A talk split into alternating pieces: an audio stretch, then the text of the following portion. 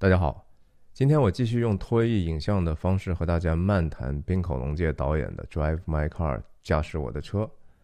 这部电影我相信有大概率会赢得二零二二年奥斯卡金像奖的最佳外语片，因为你想，他已经提名了最佳影片、最佳导演、最佳改编剧本。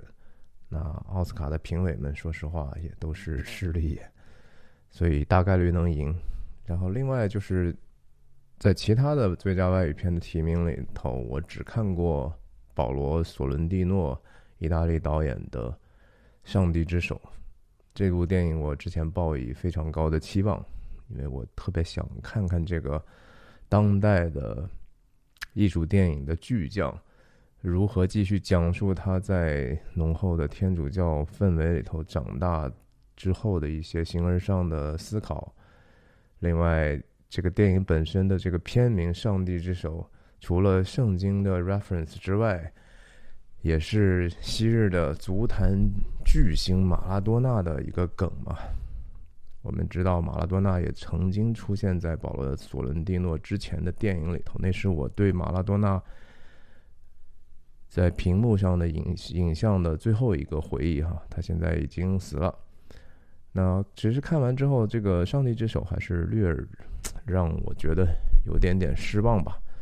不知道以后有没有机会去聊这部电影。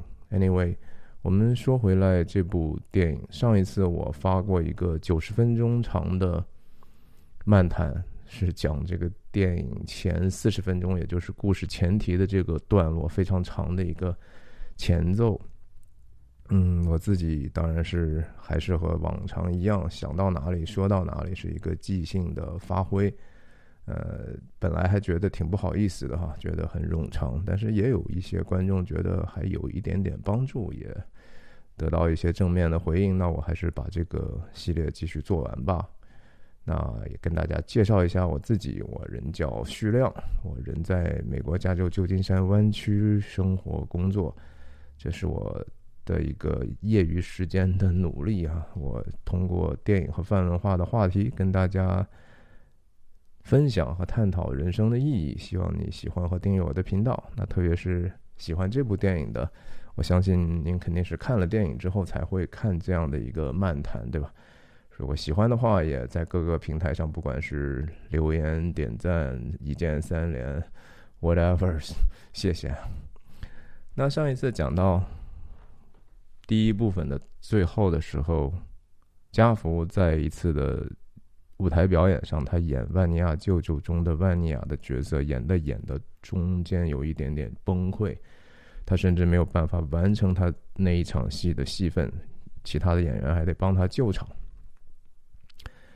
那镜头一转呢，就是加福自己开着自己的车哈，drive my own car。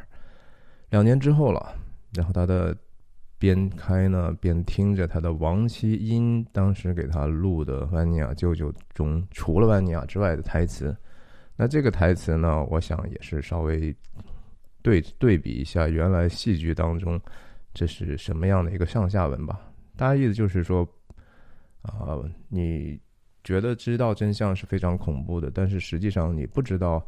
真相其实还更恐怖哈！这个原来的在这个戏剧当中，是 Sonia 的继母，那个非常美丽的 Elena 在跟 Sonia 讲的一段话。因为当时 Sonia 希望知道那个阿斯特洛夫大夫是不是真的喜欢她。那其实 Elena 是知道她这个妓女长得不是很好看，这个医生。其实对 Sonia 没有太大兴趣，反而是医生是对他自己很有兴趣，天天来，其实就是为了跟他约会偷情。所以他其实跟自己的妓女讲这句话的时候，他是知道答案的，但是他用了这样的一个表面化的，就说啊，没关系，反正我会帮你问他的，但是反正不管结果怎么样哈，就是知道了总比不知道好。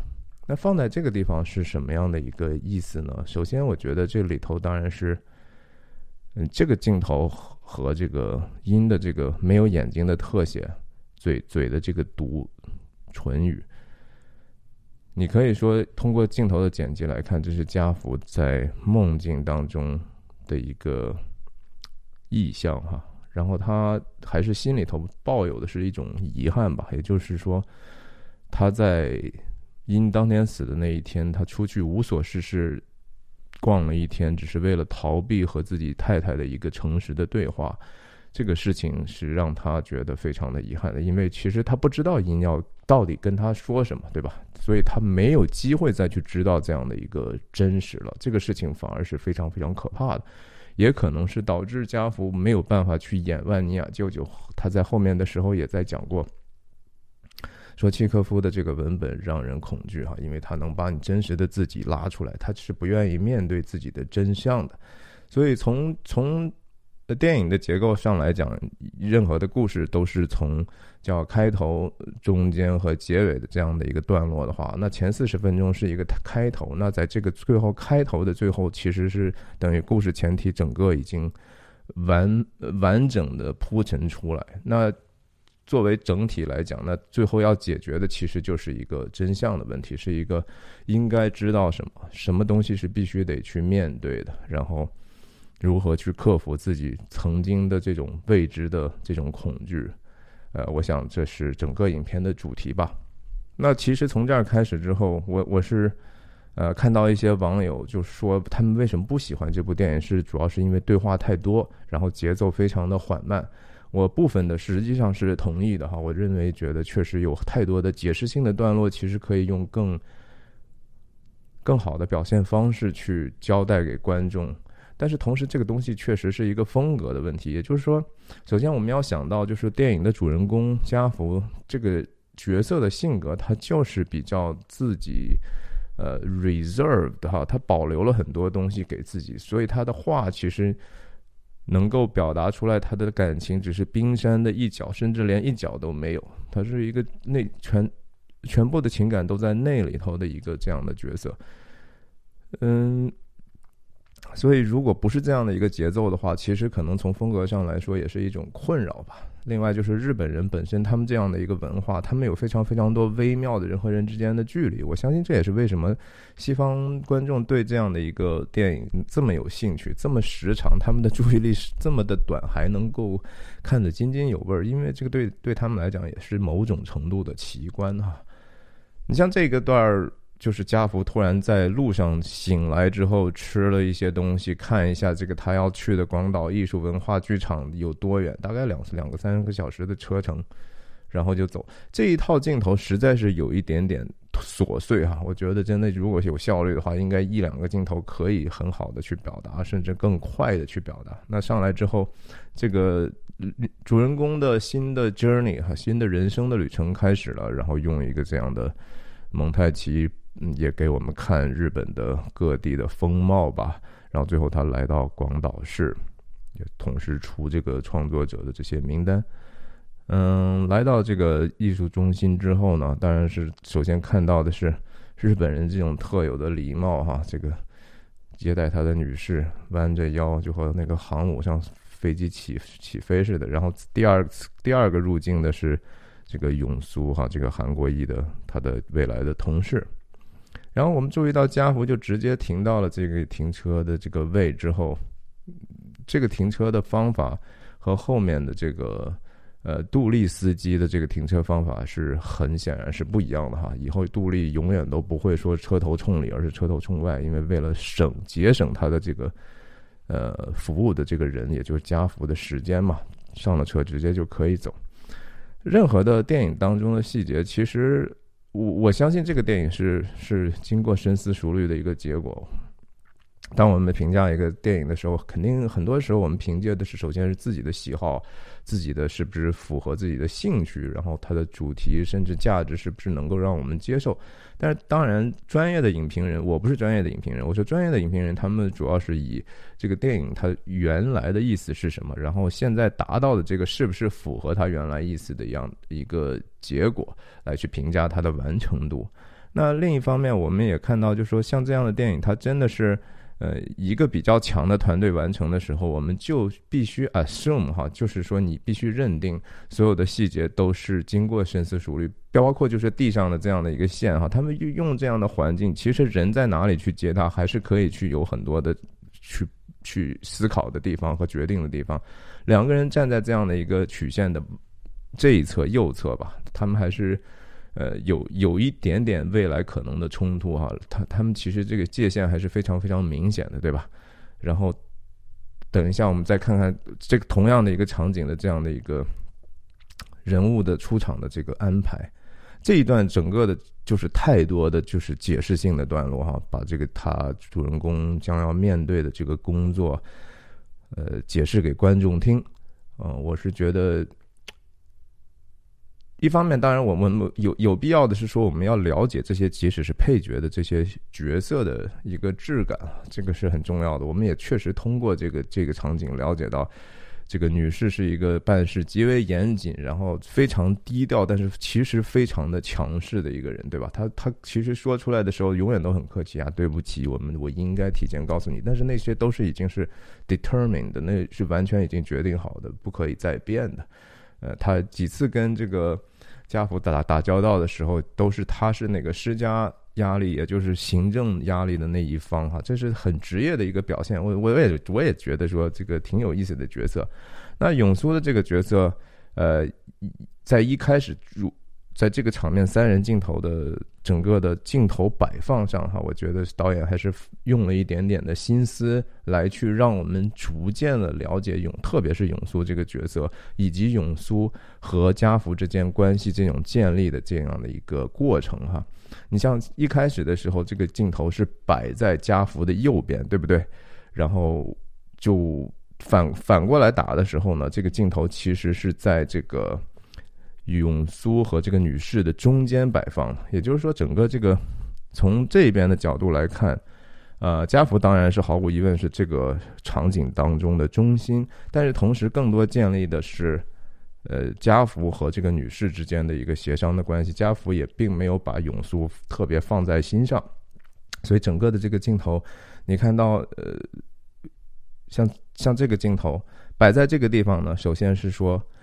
家福和这个女士是离得比较近的哈，他们看似是整个事件的一个呃中心的场景。永苏似乎是置身事外，但是又用画面其实给了他一个非常非常几乎占一半的一个位置，对吧？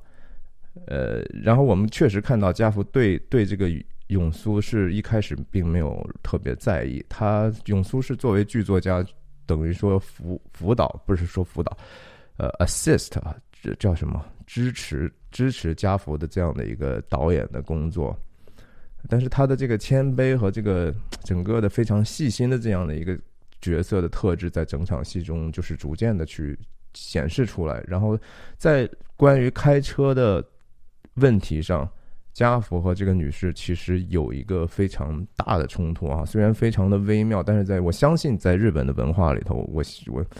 如果观众当中有这种对日本文化非常熟悉的，也可以指正和补充。我觉得他们这个冲突其实已经非常的明显了哈，就是说我就是不可以这样，但是这边就是你必须得按照我们的这样的一个方式去做。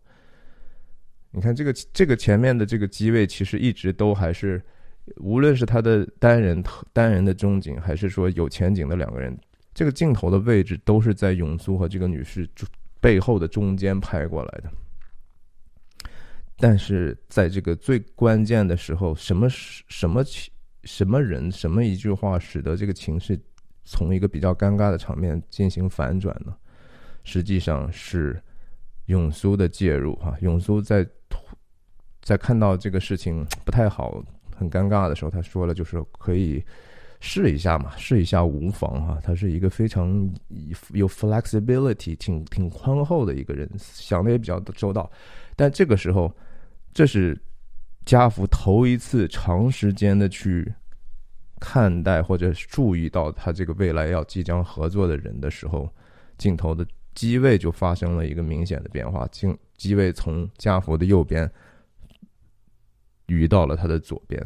现在是永苏和家福的关系成为更近的一个画面上的关系，对不对？这是一个很有趣的一个很微妙的一种导演的功课哈。这个不一定说说观众一定需要去注意到这些东西，但是作为电影的导演，他又必须得去付出这样的一些细节上的考量。我相信这个也是呃，冰口龙介能够得到最佳导演的其中的一个小小的部分。当然，我相信他得到最佳导演的这个承认，主要是因为他对这个。演员的这种指导哈，使得他们的表演呃非常的准确，非常的不留痕迹。这是一个导演的最最主要的工作。但是他的这个电影的摄影，从机位来说，一般来讲这是导演的工工作哈，是由导演来去主控的。那其他的布光什么的，那是摄影指导的事情。你看整个的这个永苏从画面上也继续就是。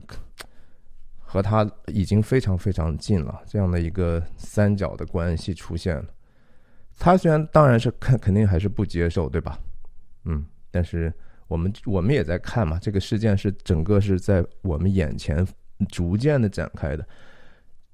又来到他车的时候，我们看到远远的这个影子哈，其实杜丽是一个非常低调、非常沉默的一个人。他站的这个位置，我们也看一下。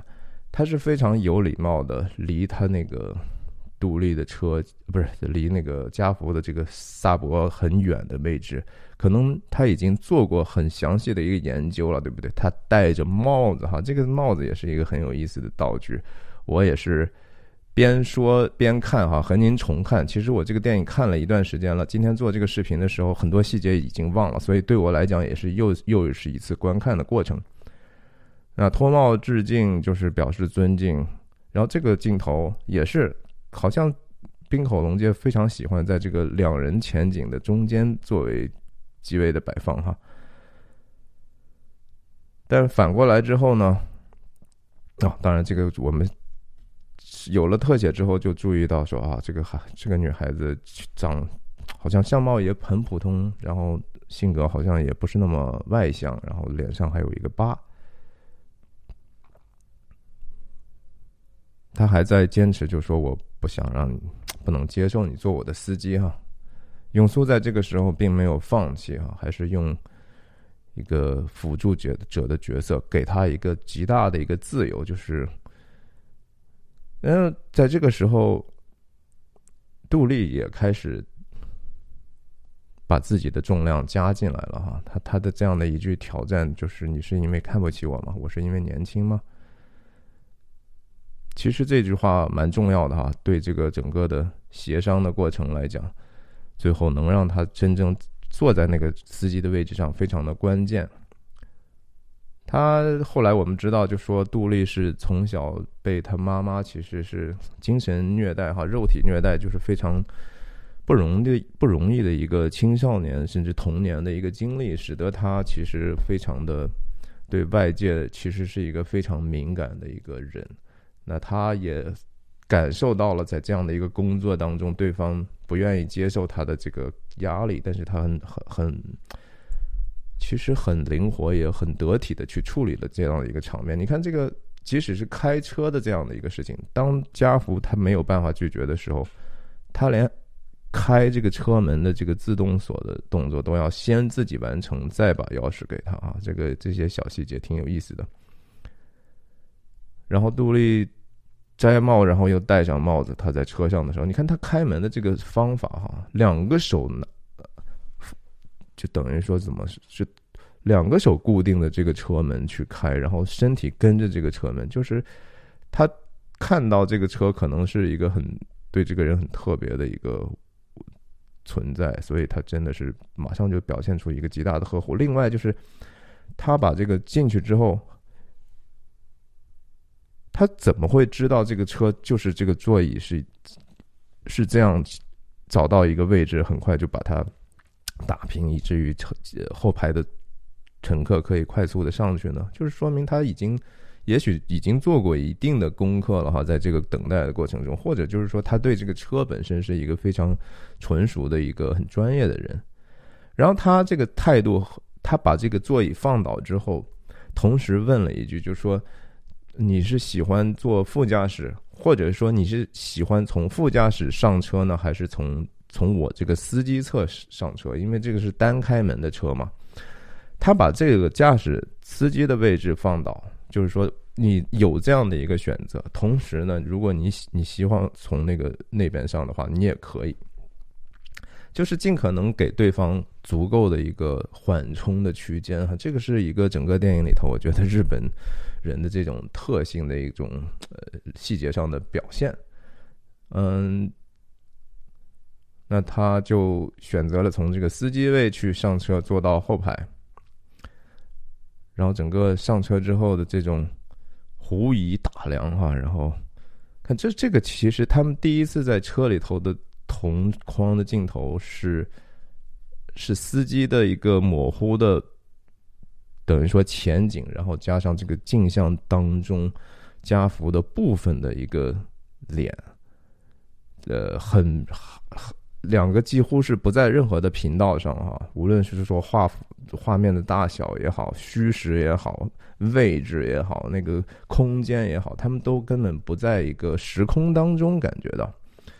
那杜丽在这个非常专业的去打量了、询问了车的一些情况，然后你看他这个，嗯，他是最后一次这样从这个地方倒出来了哈。他以后呢，人家的这个车他肯定停的时候都是屁股先进来。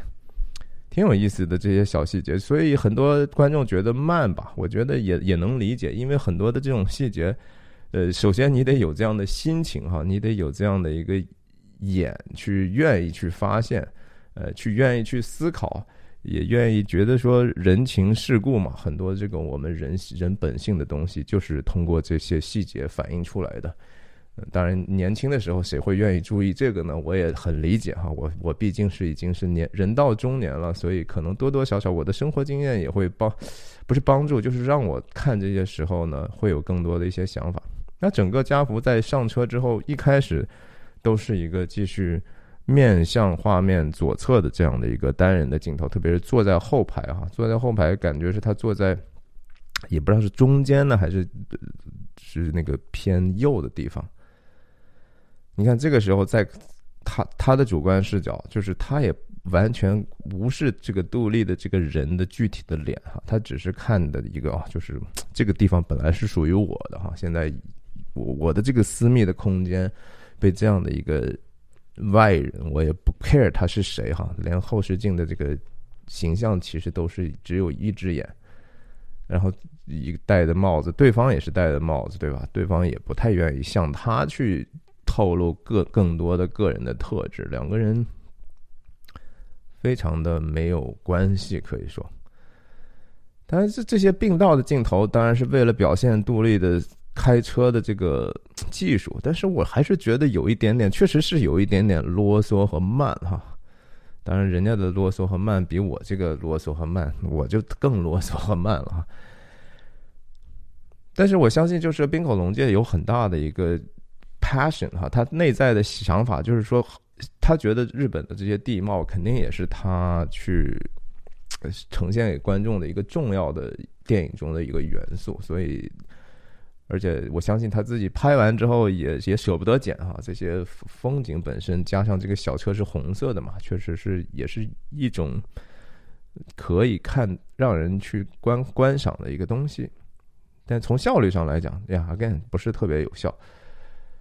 然后，这个放磁带的事情，对吧？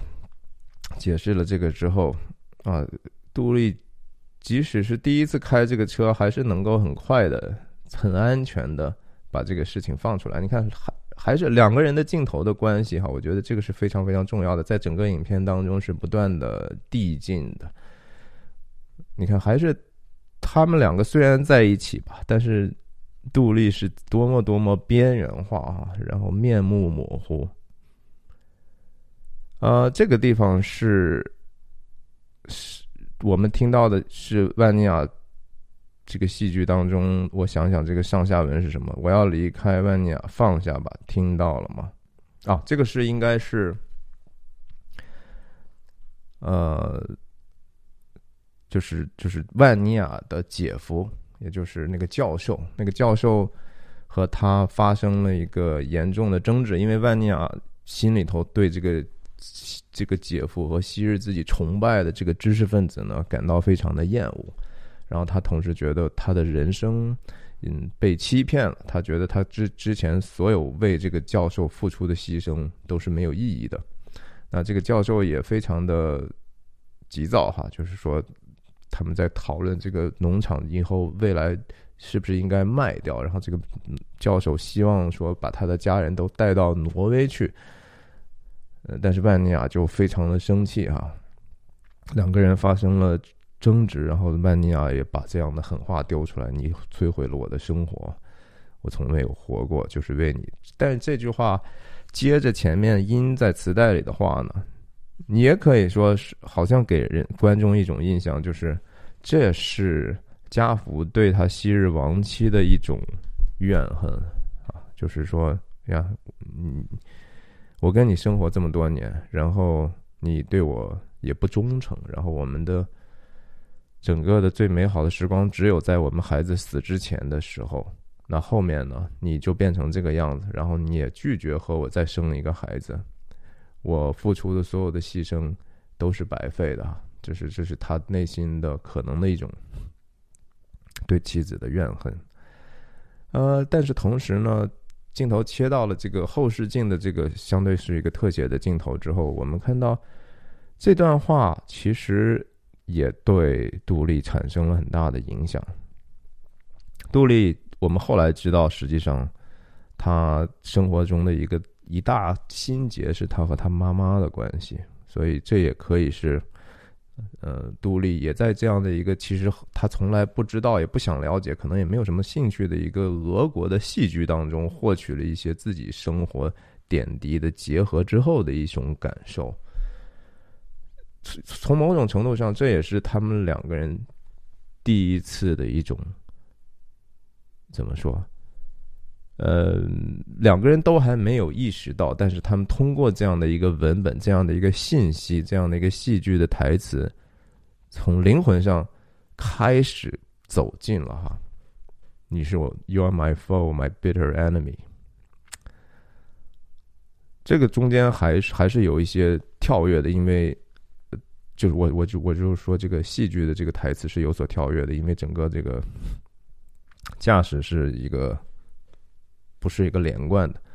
那这句话遗这个遗产是你，你就拿去吧。这是教授最后就是有一点点不胜其烦哈，就是意思是说，好，你你说这个地方我我没有份，那就算了，你们自己自己处理就好了哈。也说了一份狠话，嗯，然后这个后来我马上就走啊，这这实际上就是 Elena 啊，就是刚才讲到的 Sonia 的。继母，教授的太太讲的。教授的太太就是对这个地方也是非常非常的烦。所有的人都很急躁哈，在这个那个剧作里头。然后这是这一段话，又是加福自己是在讲万尼亚的台词，就是他非常的怨恨，说我如果说。我也可以成为你啊，对吧？我我为什么就在农场里头干活养活你呢？你就是在教授大学里头好像很有地位的去装装成一个知识分子，你研究那些艺术，其实你你根本也不知道哈，你并并不比我知道的更多。从某种程度上，就是说后面也有一个信息的，是说杜丽本身其实。呃，对这个戏剧，你不能说他就不了解哈，他他在慢慢耳濡目染每一天的这个当司机的过程中，他也能够逐渐对这样的一个文本进行他自己的独特的回应。那更不要说咏鹅这样的一个呃哑巴，他没有办法说话的一个人，他其实也知道表达出来什么东西是重要的呢，对吧？是说，我我们用自己的一些真实的情感去演绎一个东西，那个是最最困难的。所以也可以说，万尼亚的这个怨恨，就说啊，我我也可以成为大师啊，舒舒芬豪尔和多斯托耶夫斯基，杜丽是不是可能会有这样的想法呢？Maybe，对不对？也许吧。他他为什么就一定要是司机呢？当司机就不能有梦想嘛？就和周星驰电影一样，是吧？咸鱼也也是有梦想的嘛。嗯，在在剧作里头，这个万尼亚的妈妈是特别崇拜这个教授哈，就是永远都是跟儿子说：“你不要跟人家这么说话啊。”然后万尼亚对觉得他妈非常的愚蠢，就是这样的一个冲突。到了地方之后，嗯，永苏也跟来了。哎呀，我觉得这些节奏的刻意的缓慢，有时候真的是。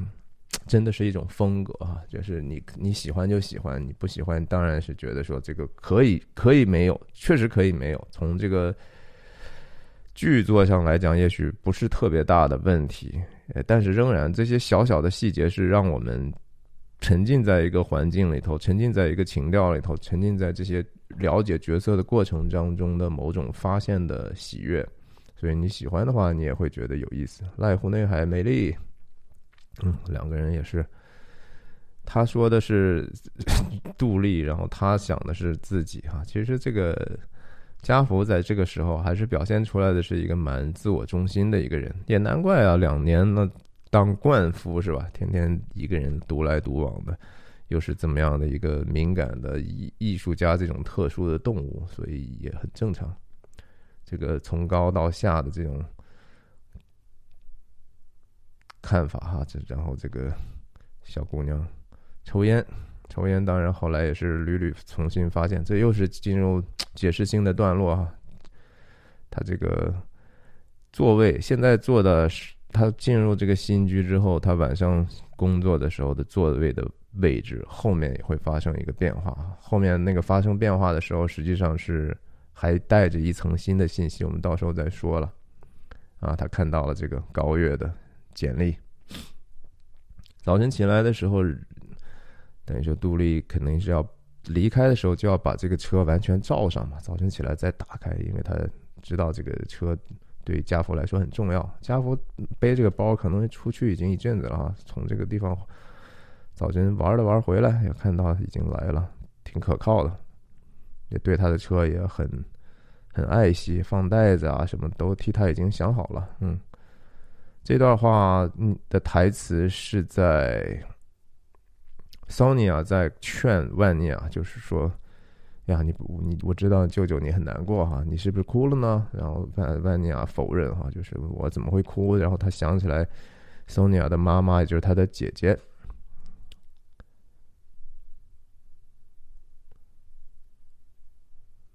然后他们就进入这个试镜的这场戏，试镜的这场戏。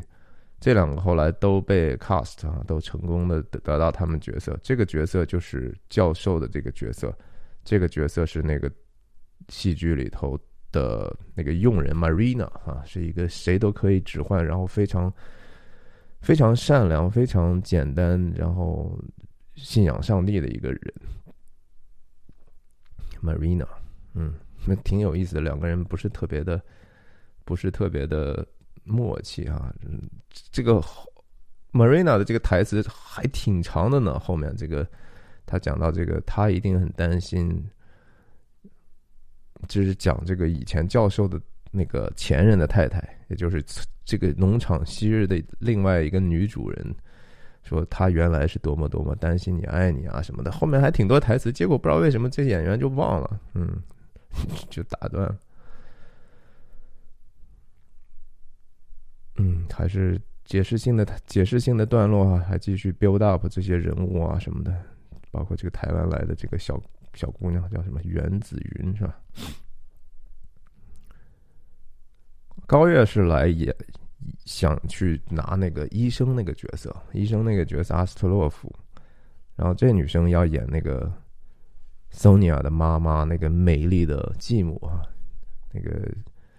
非常厌倦这个地方，然后知道这个阿斯特洛夫非常非常喜欢她，就是他们按道理如果各自拿到现在这个角色的话，就是一个其实互相都暗自喜欢对方啊。只是阿斯特洛夫这个在在呃契科夫的戏剧里头，这个医生的角色是不相信爱情的，他对人人性是非常非常失望的。他们就演。你是一个狡猾女人开始啊，这个是他们两个有一天晚上，这个医生就开始破镜哈，就是头头一次去强行的吻了这个叶莲娜，这个，因为他一直来这个地方就是为了得到她，他对她更像是一个猎取她的一个猎取她的一个目标。但是这个地方最重要的是说，呃，家福站起来的那一个场面哈，在戏剧里头也也真的是这样的，就是这个医生在吻叶兰娜的时候，约他就说第二天去偷情的这个地方的时候，在戏剧里头，万尼亚舅舅万尼亚在这个时候闯入。看到了这一幕，那在这个现实的电影里、电影的这个现实故事里头呢，是家福也是在这个时候起身，而且把凳子碰得非常的响，他他也好像就入戏了哈，他是戏中戏了。他在这个时候，他他按捺不住的，首先当然是作为自己昔日太太的偷情的对象的一种。身体和情绪上的反应，哈，他他想他想到就是说啊，高月这个小小流氓，可能当年就是这样和我太太好的，这个内心的这种不爽的强烈的感受起来了。但是同时也刚刚好在这个戏剧的发展的时候，万家福很意外的在这样的一个试镜的环境里头扮演了万尼亚舅舅，在万尼亚舅舅里头，万尼亚。是非常非常喜欢叶兰娜的哈，他对这个女女的简直是痴迷到不行。然后他在这个时候看到这个大夫又又要把他夺为己有，他是非常非常复杂的一种心情。所以他在这儿很意外的把他们中断了，看起来并没有失态，对吧？这就是一切的东西都是在底下涌流的，他的他是一个双重的。矛盾和冲突的展现，所以我相信他得到最佳改编剧本，真的其实也挺冤。这这这剧本已经差不多是一个原创的剧本了，在我看起来，和那个村上春树的那种原著已经很难识别了啊。但是你毕竟用的人家的一个大致的一个，哎，我要反正这个两个人就走了。哦，这这这个最后这个段落。我们看看咏鹅在演的是什么？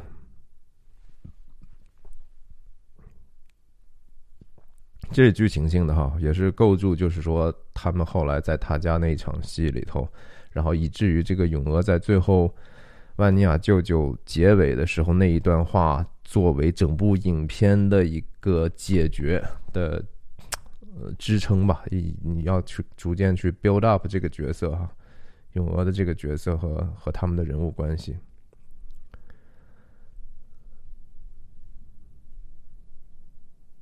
咏鹅的他，咏鹅是演他就是要来演 Sonia，他就是那个爱慕医生，然后自己长相非常普通，然后是也无法得到自己想得到的生活，但是以一个非常积极的态度、前进的态度哈，就说我们。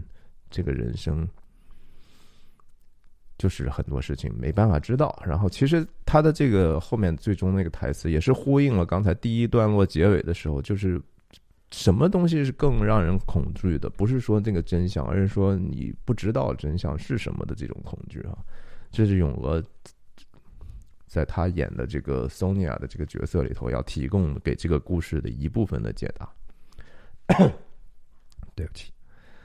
就是他这个演的是 Sonia 在跟自己的舅舅万尼亚说：“你是不是偷了医生那个吗啡？”因为当时大家医生也觉得说，万尼亚可能是要把这个吗啡用来自杀的哈。就是医生也觉得你这给我找麻烦，我知道是你拿的哈，你拿了你到时候死了，别人还找我麻烦。所以说你赶快交出来。那 Sonia 也在这个地方就是劝他舅舅赶快拿出来，你不要让我们担心哈，还给我们吧，嗯。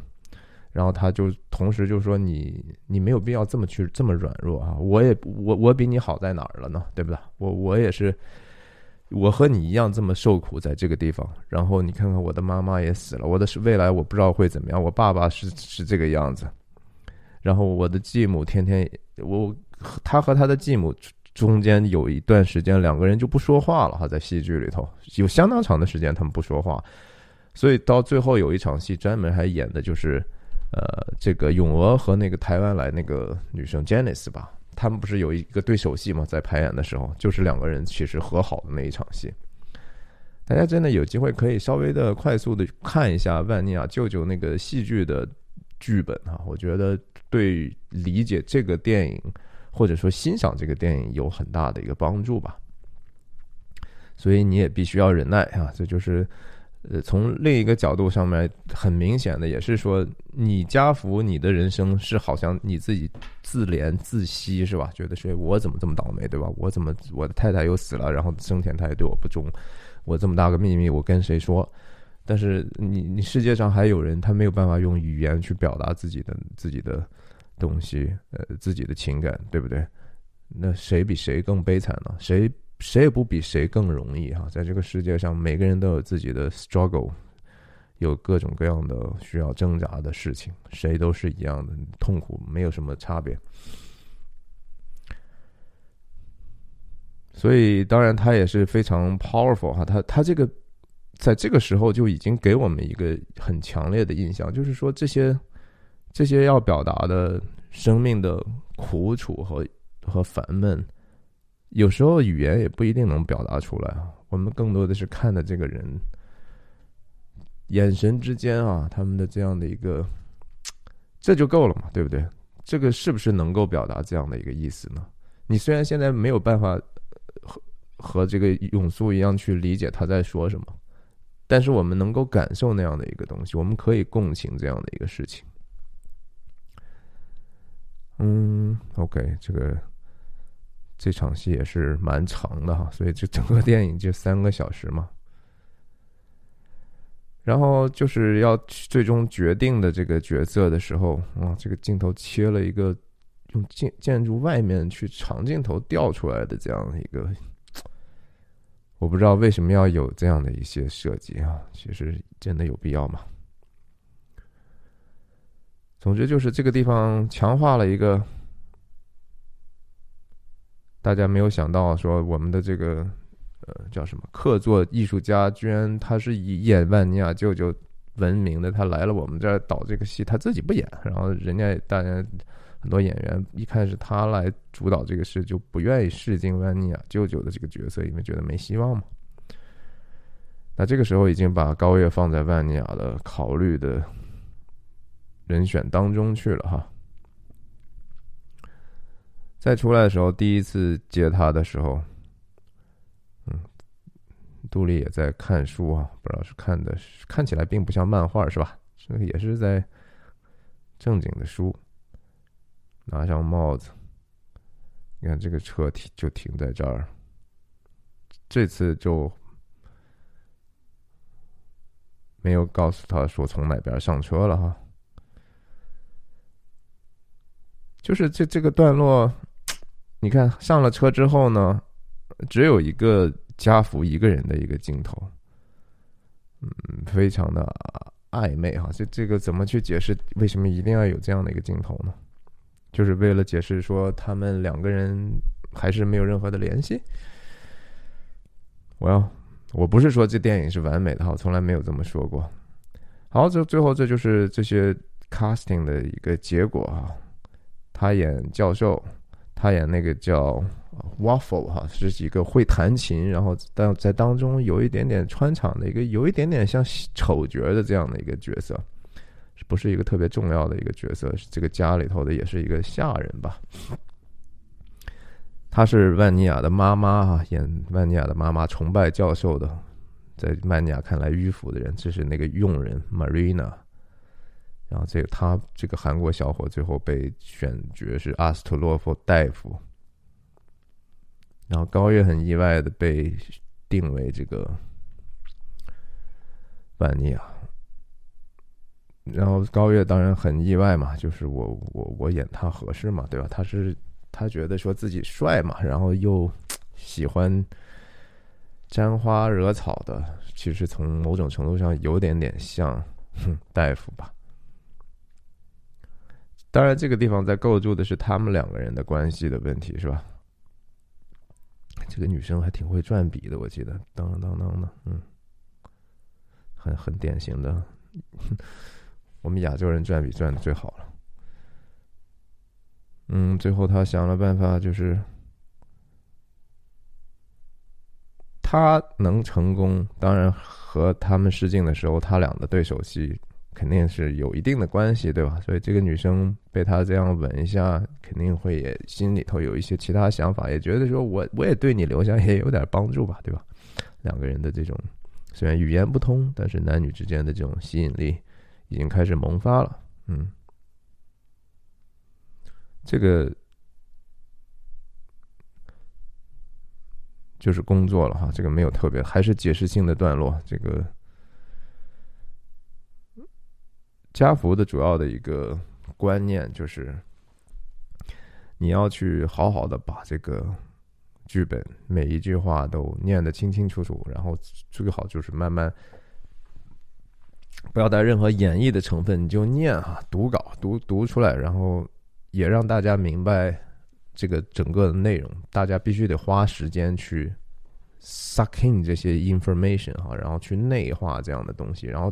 到熟练到一定程度，对这个东西足够了解的时候呢，你就自然的会带入你自己的感受去去回应它了。如果你连这个文本都不理解的话，你演出来无非就是演自己嘛，你并不是演万尼亚舅舅哈，你就是演你自己认为的一个自己，所以也是蛮独特的哈。我觉得这冰口龙介对。如何指导演员的表演，也有一套他自己的理论。我相信，可能部分的他的思考也放在这样的一个电影里头了。就是到底什么是表演？表演这个事情，你你是表演的是是是是是是什么呢？是这个一个客观的其他东西，还是你自己，还是你客观的东西和你自己的一个结合？啊，我不是学表演的哈，我就是觉得我听过冰火龙界的一些。演讲我觉得挺有意思的，已已经是一个哲学层面的一个思考了。嗯，这就是这些读稿。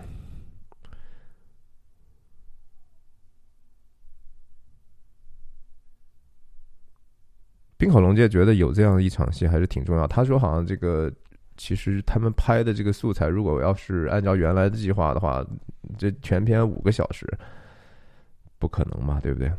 然后这个时候，他更多的去从个个人的层面对杜丽进行一些关心吧。那至少就说，现在后世敬赏杜丽还还稍微可以更大一点了。但是总体来讲，然后方向有所变化了哈。你看这个，现在这个已经不再是家福的主观视角，而是他他。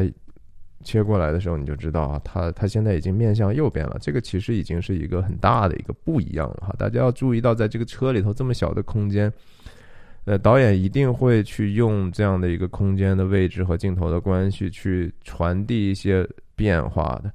我们开始说了，前面的时候，家福永远都是单人镜头，呃，画就是面朝画面的左边。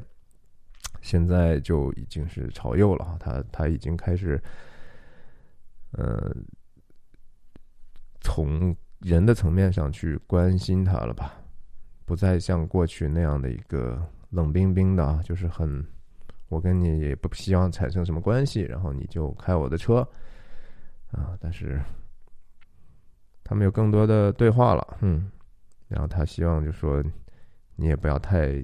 对自己太苛刻啊！我这个车虽然我知道你很知道我很在意这个车，那你只要不要抽烟就好了嘛。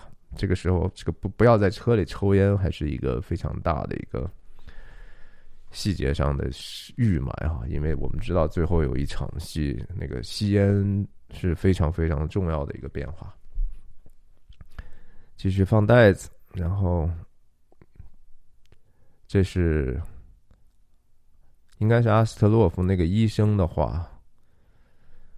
医生在跟农场里头，索尼娅和万尼亚这些人在讲，就是最重要的事情是工作哈，因为这个医生就是非常非常的忙，天天就是自己得说，哎呀，我一天要看好多好多病人呐，从这儿赶到这儿，然后有时候一个病人死在我的手术上，我我都觉得是我害死了他。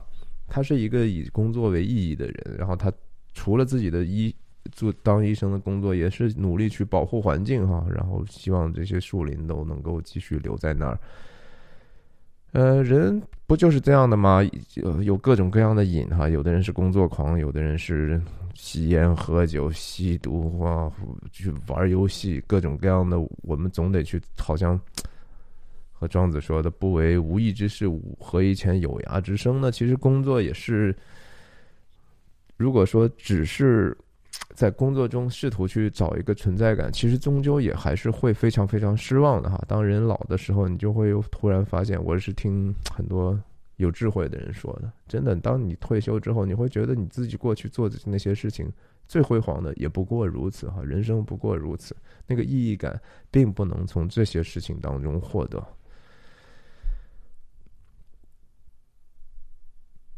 嗯，然后继续读稿，这是一个。快速的蒙太奇，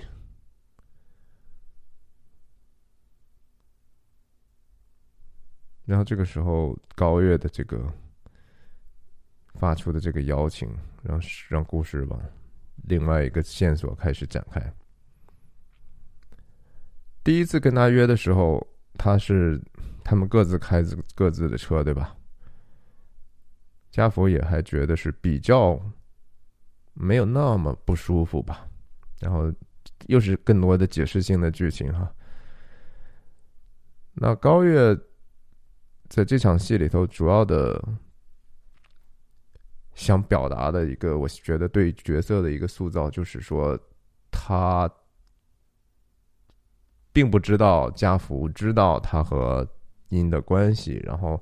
他是为什么要来这个地方？一方面是为了帮助自己啊，他自己的职业前景已经非常的糟糕了，因为他和一个未成年的未成年的异性的一个事情被媒体曝光之后，他就没没得混了嘛。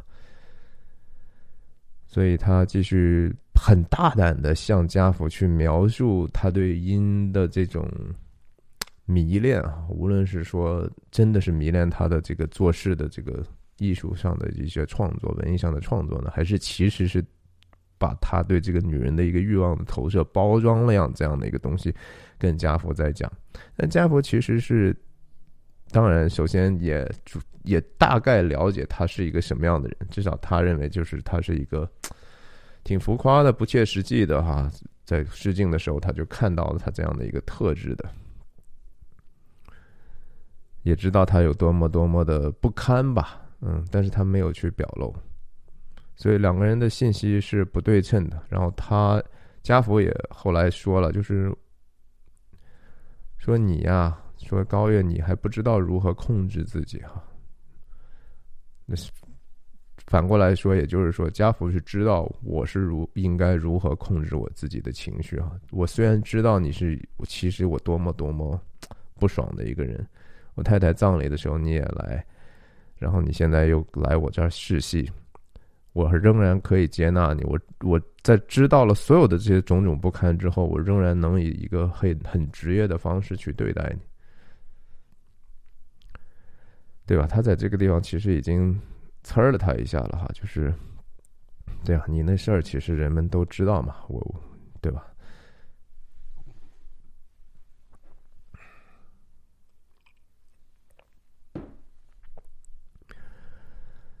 他说他是被构陷的哈，这个我相信。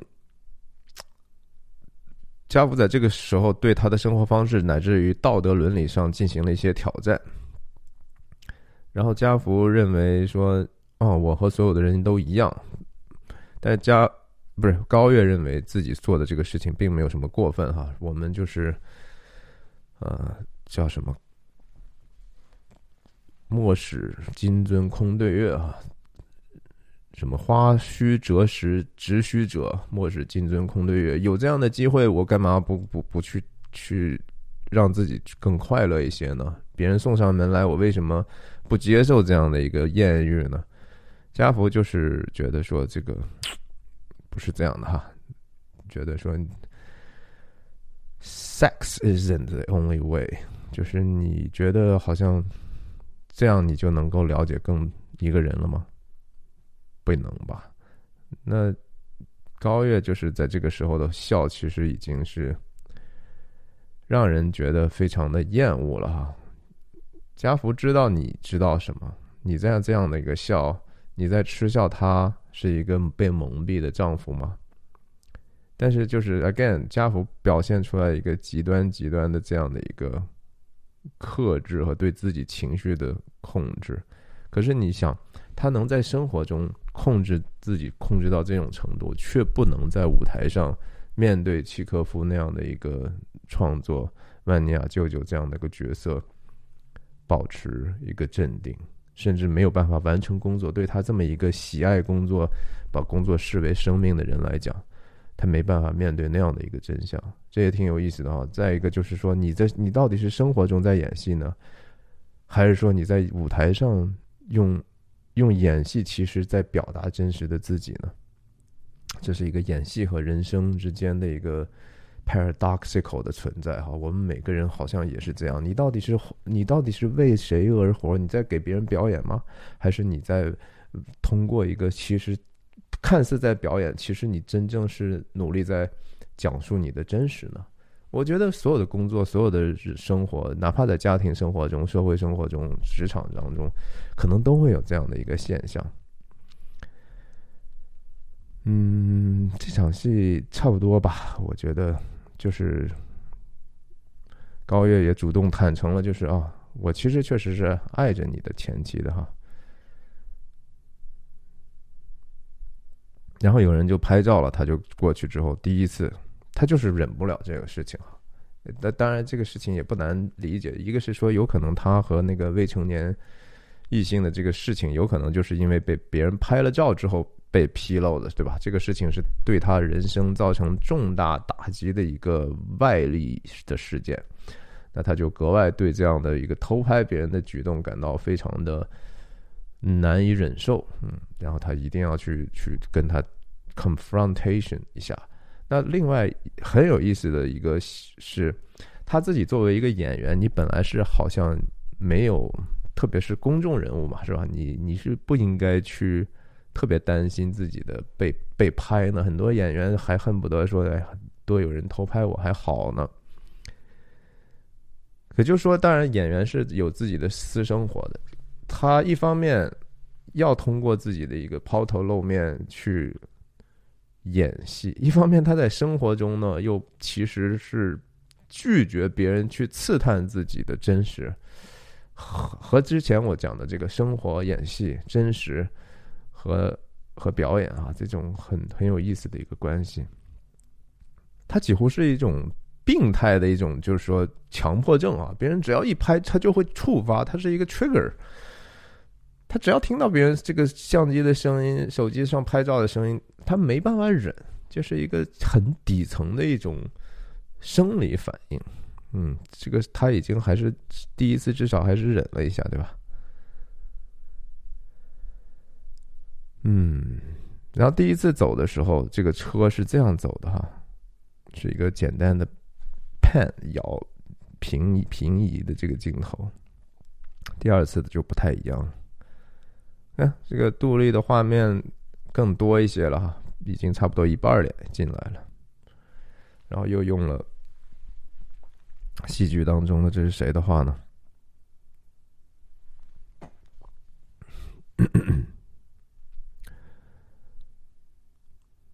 嗯，这这是万尼亚的话，嗯，谁问他我忘记了。反正后面也很自然的用声音做了一个衔接，就又到了他们第二次的排练哈，读稿、读、读稿的场面。那这个场面里头，家福就和高月产生了更多的工作上的冲突啊，就是关于读稿不需要有这样的一个你自己的诠释，你不要试图去。把你自己的情绪变成呃换取那个文本本意的一个东西。你现在对这个东西还不够熟悉哈，你先先试图熟悉它吧。连打断他两次之后，高也是表现出来的一种不耐烦哈，一种在这这个时候一种 frustration 的时候，这个女生开始为他说话。开始挑战这个导演的权威哈，这在日本文化里头可以说是应该是蛮少见的。家福当然说应对的也是非常的冷静哈，这演员是挺帅的，也很专业，就是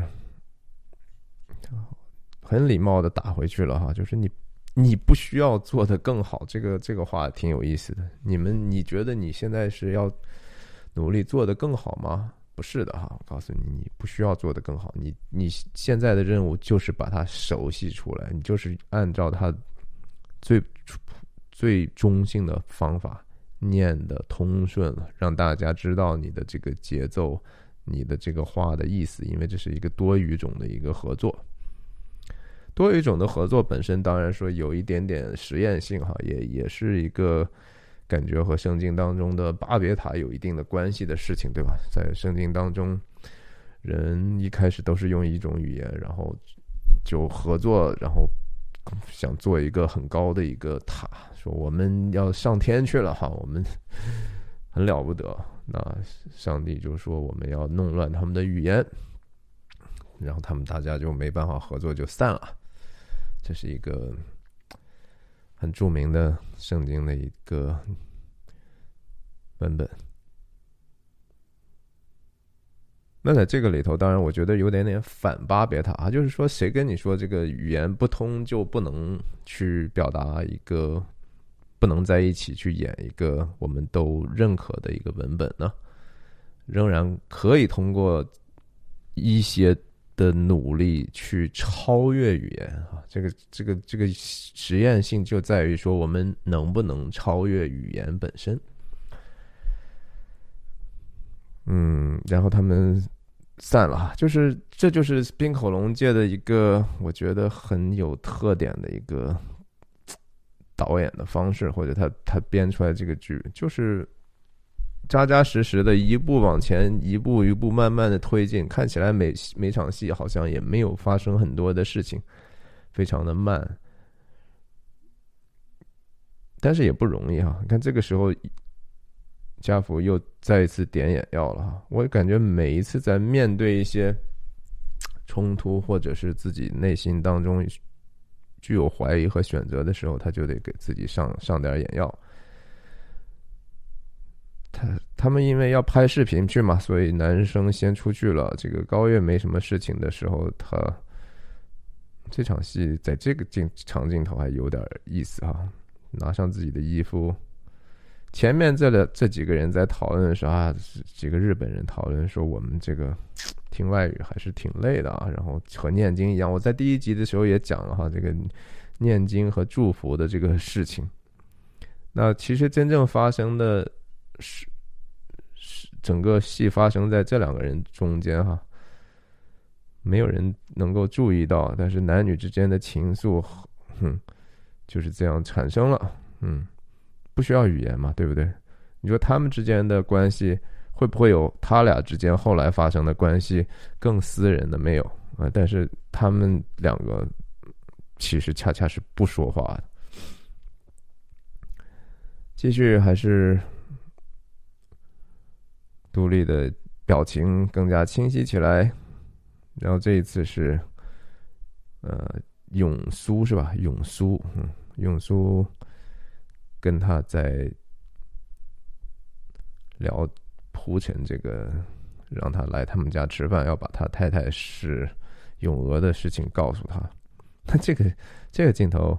再一次哈，我我是瞎说了，我但是我觉得非常有意思的一个巧合。我之前不是提过这个左眼的理论嘛，就是这个因在他的故事里头，那个小女生在那个男生家，在他的床上自慰的时候，来了一个闯入者，然后小女生用铅笔扎伤了，扎插进了这个闯入者的左眼啊，然后最后呃，家福也是在这个车祸之后呢，检查出来他左眼的这个青光眼已经非常的严重了，他可能慢慢会丧失丧失他更多的视力。那这个车哈，在这个镜头里头，左眼也是没有这样的光晕哈，左边的这个大灯，嗯，我不知道是不是巧合，很可能是巧合，但是我我就是看的时候，我就哎，why 对不对？为什么呢？Again，这这个地方我觉得很有意思，这个镜头让我印象很深。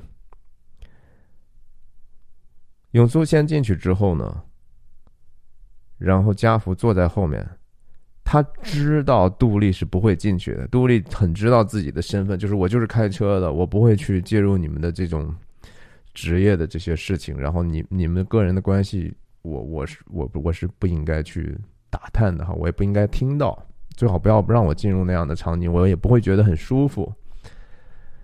但家福当然知道，就说怎么可能永苏这样的一个人哈，就说根据这些天对他的了解，他是不可能让你一个人留在这儿的。所以他说的这个话，你看他有家福在这儿干了个什么事情？他先把副驾驶，副驾驶当时永苏出去的时候，从那边的出去，对不对？座位还没有摆回来。家福完全可以跟着永苏一起去下。如果那样下去的话，杜丽就绝对不会下车。你不可能说和和其他的文化一样，开了门之后，哎，下必须下来下来了，进去吃吧。这不是日本人的方式。那家福做了个什么？就是我先把这个椅子扶了，就是我我不会从这个副驾驶下的哈，我我是一定要从你的这个司机侧的门下车的。所以你不下车呢？我也下不了，所以他就说了这样的一句话。你看，我觉得这个细节的设计非常非常值得玩味。就是说，你看，你走吧，你一块走吧。如果你不去的话，他会觉得很不舒服的。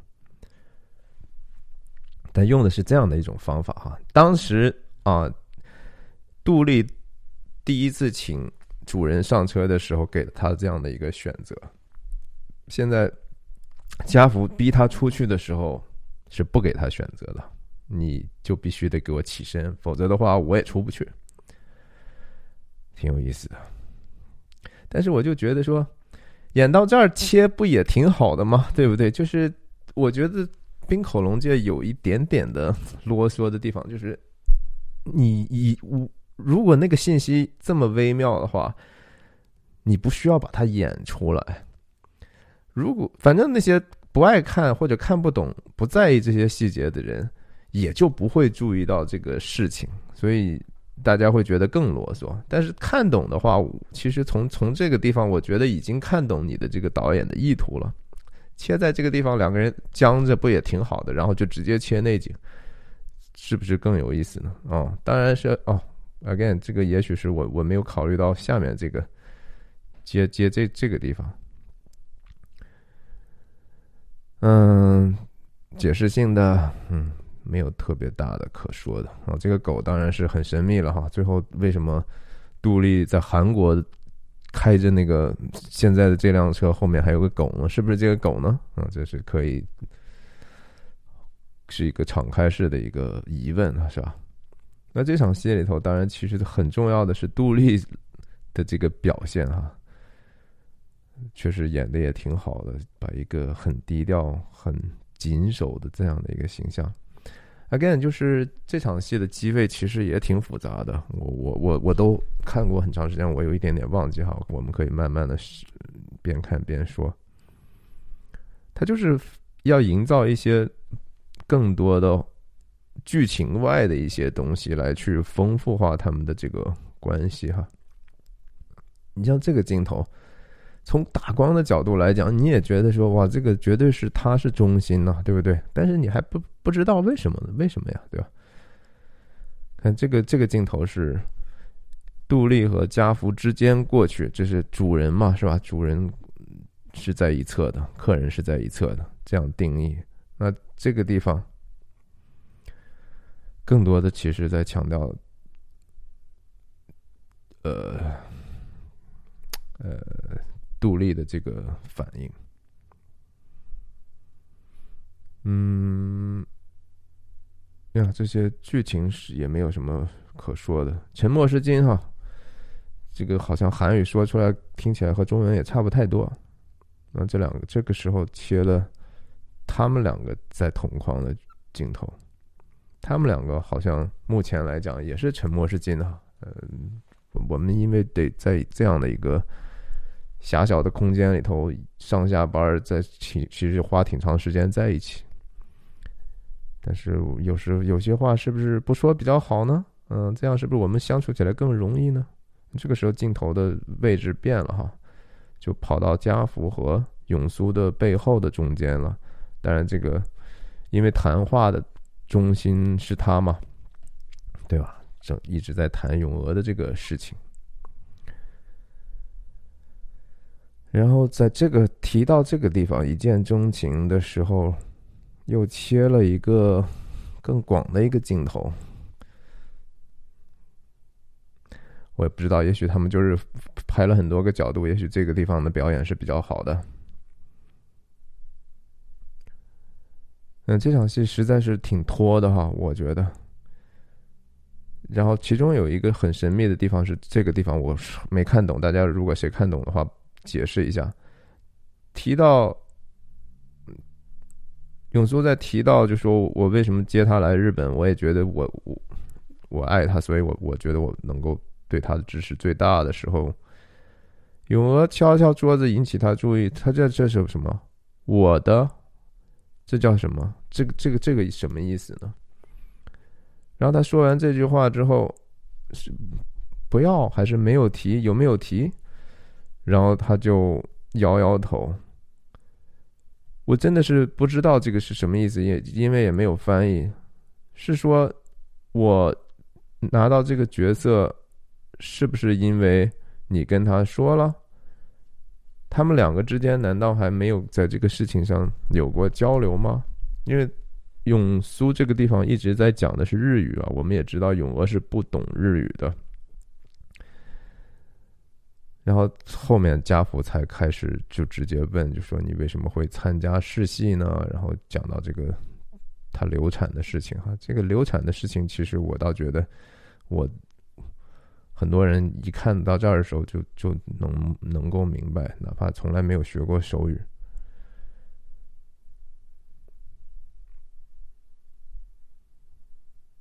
所以他永娥在。试镜的那一段表演是他的一个真真诚的一个自我的表达，对吧？就是我我所受过的苦难其实也是很多的，我的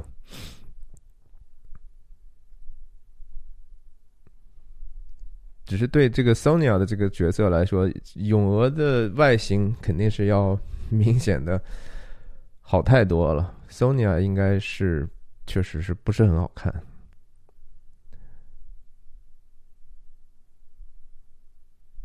没有，我觉得这个整场戏里头，呃，杜丽的这个表情非常非常的重要。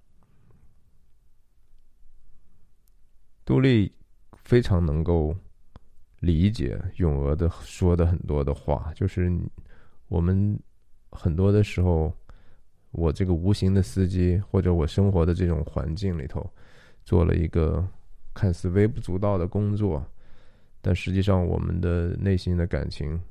都是完完全全一样的哈，在这个时候，其实镜头也发生了一个巨大的位置上的变化，跑到了，跑到了，呃，永娥的背后哈，然后在它的右边拍了一个独立的一个中景的特写过肩镜头。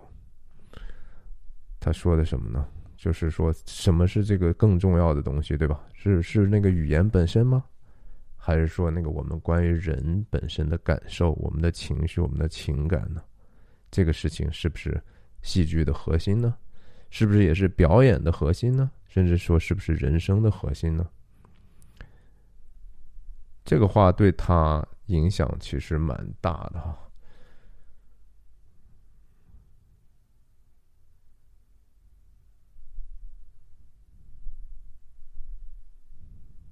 所以现在每一天都很开心。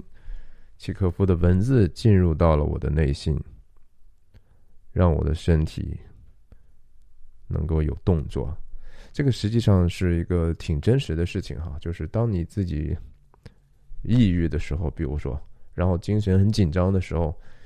你真的是不但说话说不出说不通顺，然后你其实行动起来也很容易受伤，崴脚了、跌跤了，很多的时候都是自己的心情不好哈。所以我们经常讲说，人是这个身心灵在一起的这样的一个东西。笛卡尔，笛卡尔他从笛卡尔开始，他把人这个分成身身体和心灵的这个两个部分哈，灵与肉吧。区分去分析，然后一下就把这个西方思想史整个其实带了个节奏哈，后面的很多的想法就在在这个后面去不断的发展。但是很多的时候，我们也发现，人真的是你身体和你的心心灵、你的灵性、你的思想。这东西都是混杂在一起的哈，它它没有办法去孤立的东西。你的身体的状况一定会影响你如何去思考，如何去呃去处理自己的这些已经获得的信息。然后这个信息本身又同时会进一步影响你的身体。你你焦虑的不行，你你胃口就不好，对吧？你就很容易得胃病，这绝对是真的。嗯，这个时候。永苏头一次哈，作为主人还是要打打招呼，就是怎么样啊？喜欢吃食物吗？嗯，你看他给他用语言，他就用语言回答，然后永娥用这样的一个赞，他反过来也给回一个赞。他是一个非常 reciprocal 的人哈，就是 他很知道天然的用什么样的话。用什么样的方式去回应对方，也是他从小可能成长的一个经历。另外就是说，有可能杜丽本身可能就是一个韩国人，她妈妈可能就是一个韩国移民，她可能也会说韩语。她她中间有一段讲说啊，我们那个地方都是骗子哈，是在北海道的一个小山村嘛，挺挺挺偏偏远的哈，然后可能也挺边缘的生活。我不是说韩国好像移民在日本都是这种阶层啊，而是说这是有可能的，因为他为什么？否则的话，怎么能够解释？就是说，呃，他后面在韩国出现的？另外，就是大家也可以注意一下，在这个场景当中，永苏说的那些韩国话，你要知道，有可能杜丽是完完全全听得懂的。但是我确实也当时印象里头没有觉得有特别的信息，嗯。不管怎么样吧，反正就是，当讲到这个整个的这场戏的重心挪到了杜丽身上的时候呢，更大的一个升级就是说，啊，家福用这样的一种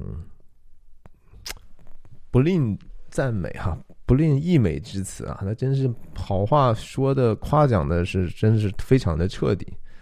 就说他这个开车开的实在是太好了哈，这个眼神挺有意思的啊，这个镜头印象很深。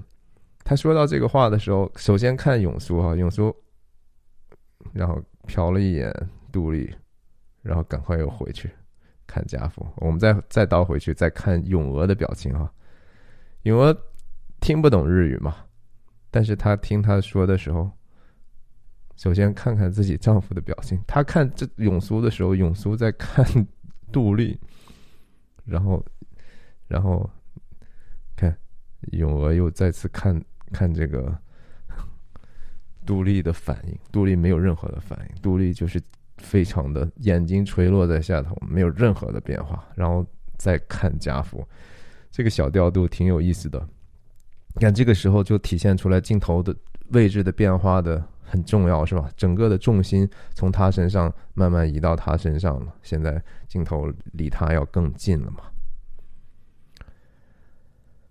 然后这个夸奖实在是让人 让他觉得非常的没有想到哈，在在车里头他们两个人的时候，他从来没有表达过这样的一个意思。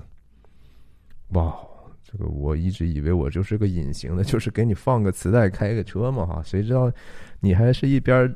练台词一边，你还还真的注意到我这样的一个努力了，而且他对他是一个完完全全接受哈，这个是很不一样的，在这个车里的位置就会发生非常不一样的哈。原来一开始我是不希望你进我的车的哈，你而且你你不能坐在我的这个驾驶室位置上，后来不得已你坐上来了，然后我我的慢慢的啊跟你有一点点啊行吧，那我也就接受这样的一个勉勉强强的现实吧。到现在这一句话这一番话讲出来就是说。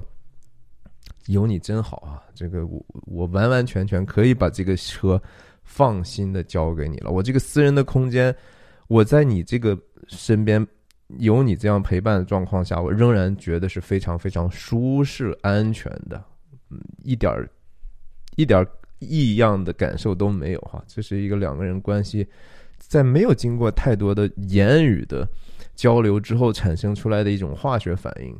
所以，这个影片的主题很大一部分就是说，超越语言的一种人和人之间关系的这种微妙的东西哈。世界上肯定是有超越语言的力量，这是毫无疑问的。然后，这个杜丽就 演的真好，我觉得眼睛都不知道他在看什么哈，就直接放下筷子啊。恍如隔世啊，觉得感觉就好像这辈子我就没有见过这样的事，没有见过这样的情况，没经历过这样的事儿，然后也不想很打扰的。但是你看其他的人，其实是非常非常异样的眼光啊。大家知道他会有什么样的心情，我们只是很多的感受，在生活中也是 unspoken 的一些想法哈。你说你你看到一些人和人之间的微妙的呃纠缠也好，争执也好，互相的鄙视哈，互相的尊敬，太多的东西我们没有用语言来表达，一样可以表达，嗯。很很有意思，这这个我相信也是这这个电影最最有意思、最耐看的一些地方了吧？嗯，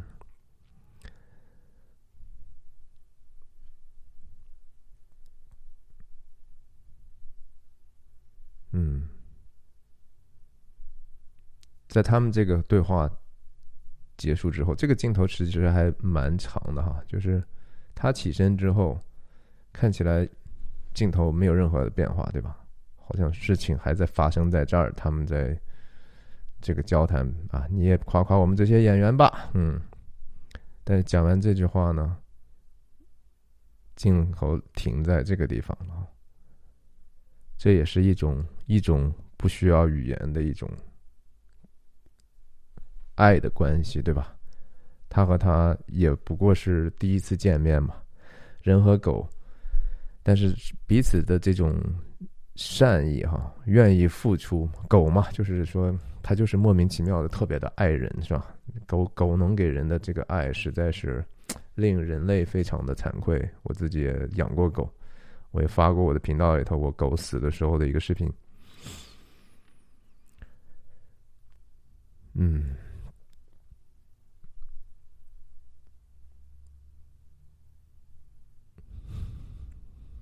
在车里头，车窗外两个人的招呼的再见，然后还是他是面向右边的画面是吧？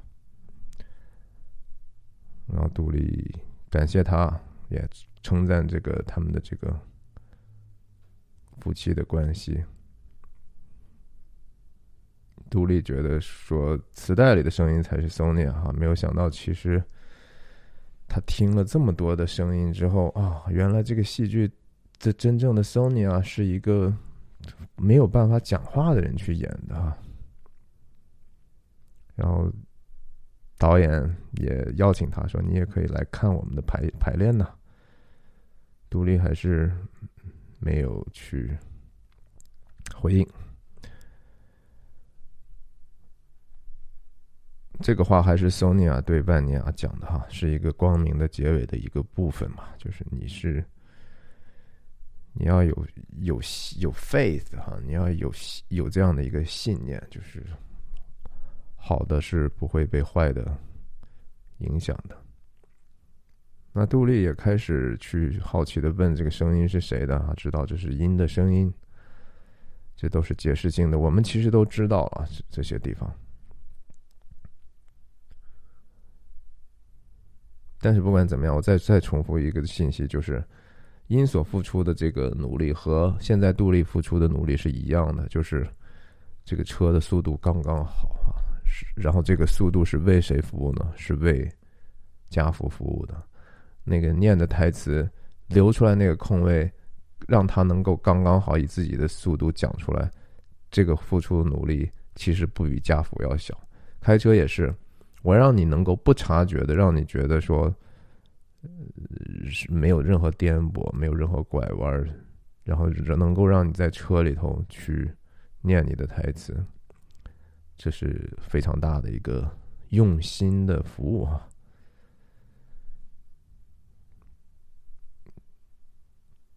但即使就是他们已经谈到这种程度的交谈，他们还尚且都没有真正的在车内同框过啊。但我们听到这样的一个后面的解释性的故事，就是杜丽为什么开车开的这么好，是一个其实蛮悲惨的过去哈。但是讲到这个时候，这是影片一个长镜头出现的时候，杜丽开始讲他的这段。为什么开车好？是因为他妈妈老是特别严苛对待他的这样的一个经历。他们两个就终于以这样的一个形式出现在同一个镜头里头了。两个人的关系和了解真的是加深了很多呀，而且这个镜头还蛮长的哈。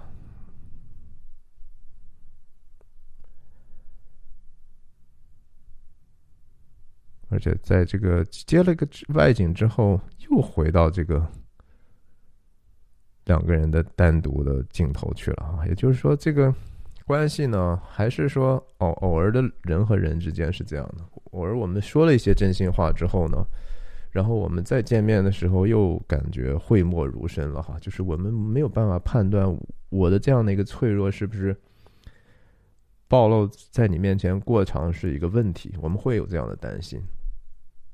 我觉得很小的时候我就有这样的感受哈，和和朋友喝完酒之后，在喝酒的时候，哎呀，吹的大牛，把感觉恨不得把所有的心里话都掏出来说，然后再过两天再见面的时候，又还是你还是得保持一个正常的人和人之间的距离感，对吧？你不可能和永远都和和喝酒喝嗨了时候一样那样的一个不分场合的那种亲密，那其实反而反倒是很虚假、很 superficial 的。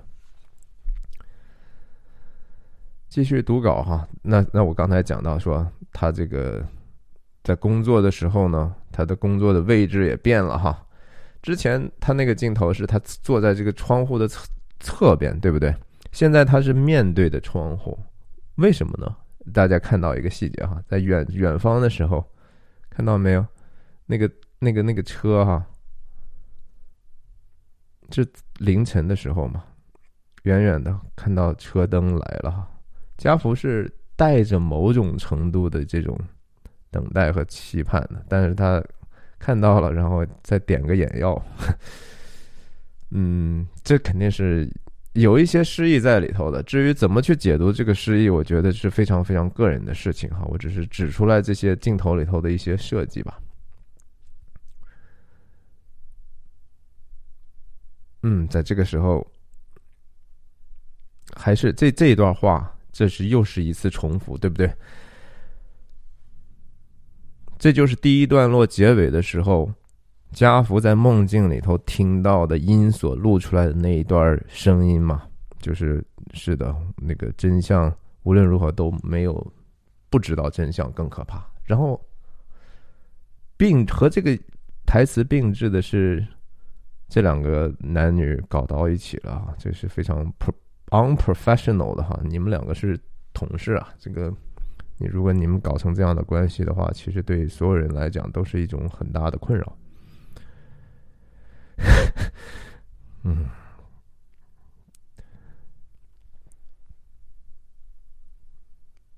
然后还还出了车祸，还挺搞笑的。他们两个就迟到了，迟到了之后。演了很蹩脚的一场对手戏哈，这个地方万尼亚和伊莲娜的这个对白。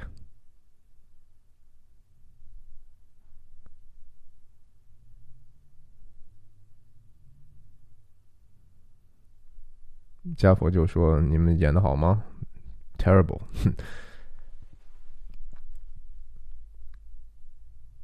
然后这个地方，那个这个女生呢，其实多多少少也是为自己做辩护。另外，她这个女生还是挺会讲话的哈，就说啊，是我我我演的不好，是因为我知道对方要说什么了，所以我就好像没有真正的去调动我自己的力量啊。我我感觉是我在冲冲着人去，而不是冲着那个文本去了。其实这个事情，我觉得也是一个挺有意思的一个事情。家福其实多多少少过去对着自己的太太的那种呵护也好，那种比较表面化的恩爱也好，就是一个因为你知道对方可能给你的 Q 是什么，然后你就跟着他的节奏来。但是真正有价值的，不是说你如何去猜测对方去做什么哈，还是说让自己变成一个。能够直接满足对方需要的，能够真正表达你的爱的这样的一个存在，这个是有区别的。就是家福始终没有搞清楚，或者他自己痛恨自己的地方，也恰恰在于，就是我只是说在表面上去维护了这样对方的需要，但是我自己到底是不是足够爱他呢？或者这种爱是不是能够经得起这样的一个真实的真相的试探呢？他自己并不确定。这也是他不敢去演那个万尼亚的一个原因吧。然后他们就继续读稿了。哎呀，还是真的挺拖沓的哈，我觉得。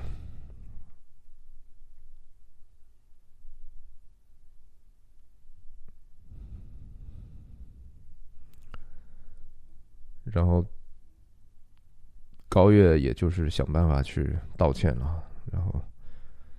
很尴尬啊！就是解释了和没解释有什么用？没什么区别。善用判断力哈，你你这干的什么事儿呢？就我们排个戏，你们搞出来这种事儿。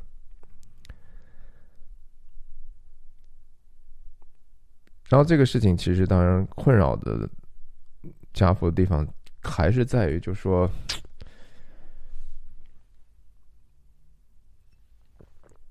高月这个人的这种。作为一个年轻男性的这种侵略性，哈，让他想到自己的过去的时候，这种被背叛的这种苦楚就很让人难过了。然后让想散散心嘛，就被杜丽带到了这个垃圾场、垃圾处理的这个地方。这日本人处理垃圾的是什么？室炉炉内看不懂。反正是挺奇观的一个地方哈，是一个充满了玻璃的，本来是个挺肮脏的地方，但是看起来又非常非常的干净。嗯，涉及到一些广岛的被核爆的这个纪念的历史等等，然后他们两个就进一步的，因为这样的一种灾难题材的这种聊到个人的故事哈，然后。讲到他如何离家，然后家里头所遭受的一些灾难，可是他在在这个时候还没有真正交代出来那个他想所讲述的这个故事真正背后的故事啊，就是他和他妈的关系，其实是，他不是说他没有救他妈或者怎么样，而是说他和他妈就是这种爱恨交织的这种关系，然后对他生命来说留下长长久久不能够释怀的一个问题。那我们也从此知道，啊，其实杜丽是开着他们家那辆车到处走，走到这个地方，然后实在这个车开不动了之后，他就来到这个垃圾场工作。所以这也是为什么他带家福首先来的是这个地方，因为对他来讲，这是一个他在漂泊了一段时间找到了一个定所哈，找到了一个暂时可以安身，然后是放置自己灵魂的一个地方，虽然是一个垃圾场吧。但是我们要处理自己的垃圾哈，就是说情感的垃圾也好，各种各样家里头的具体的垃圾也好，你就是得对付这些东西嘛，是吧？嗯，挺有意思的一个场景的选择吧。然后他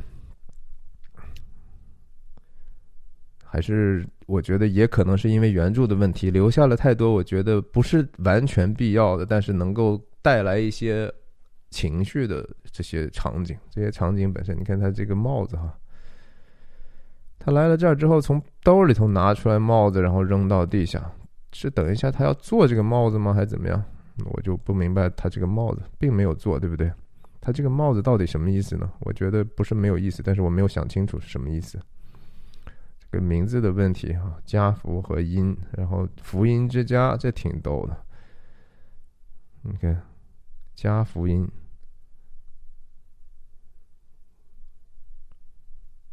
，House of the Gospel 啊，这这就扯上了一点点基督教了。其实这这个地方真的挺笨拙的哈。按道理，你电影是不应该给观众再演一遍观众已经知道的事情。这个场景我们都已经看过了，为什么会就是为了讲给他听嘛？就没有其他的办法了吗？这是剧作上的一个问题，我觉得。啊，这个地方还是跟狗有关系哈，这个。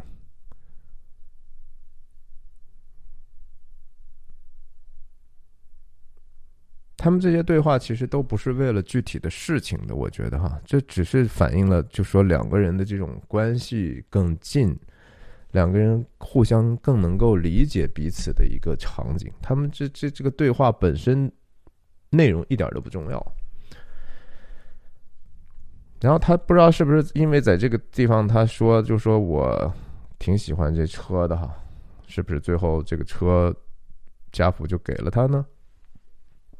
那就是需要观众自己补足的这样的一个没有发生在荧幕上的事情了哈。哎呀，今天我的脑力也不够了，我觉得就先分享到这儿，可能还得再有一次才能跟大家漫谈完吧。希望大家觉得有意义，有一点意思，不是有意义。我今天觉得状态不是特别好，哎呀，谢谢大家的支持。如果不介意的话，就接着看我第三集。我希望下一次能够跟大家讲的更完美一些。再见。